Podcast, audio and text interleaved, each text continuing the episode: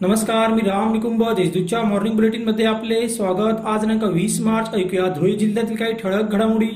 कोरोनामुळे तब्बल दोन वर्षानंतर होळी व धूळवडीचा सण जल्लोषात साजरा करण्यात आला. डीजेच्या तालावर ठेका धरत तरुणाने धूळवडीचा आनंद घेतला.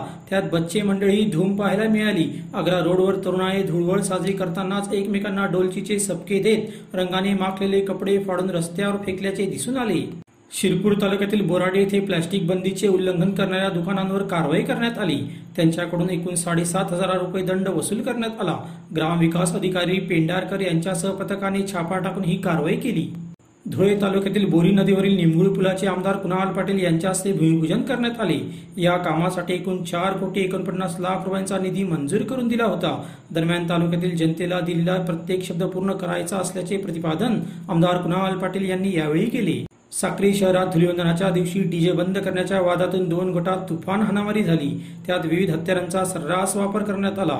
या प्रकरणी परस्पर विरोधी तक्रारीवरून तीस ते चाळीस जणांविरुद्ध गुन्हा दाखल करण्यात आला आहे. धुळे शहरातील सुरत बायपास नजीक तिघांनी तीक्ष्ण हत्याराने वार करत युवकाला लुटले. त्याचा मोबाईलवर रोकड लुटून नेली. शुक्रवारी पहाटेच्या सुमारास ही घटना घडली. या प्रकरणी धुळे तालुका पोलिसात गुन्हा दाखल करण्यात आला आहे. देवेंद्र पृथ्वीराज कदम राहणार नकाने तालुका धुळे असे जखमी युवकाचे नाव आहे. शिंदखेडा तालुक्यातील शेवाडे ते रोहित्रात शॉर्ट सर्किट झाल्याने पाच एकर क्षेत्रातील ऊस जळून खाक झाला आहे. यामुळे शेतकऱ्याला खातातोंडाशी आलेल्या घासाला मुकावे लागले आहे. या घटनेमुळे महावितरणचा गलथान कारभार पुन्हा चव्हाट्यावर आला. शेतकऱ्याची नुकसान भरपाईची मागणी केली आहे. अशा त्याच्या ठळक घडामोडी सोयीसर बातम्यांसाठी वाचत रहा दैनिक देशदूत व ताज्या बातम्यांसाठी भेट द्या W W W dot Deshdoot dot संकेतस्थळाला.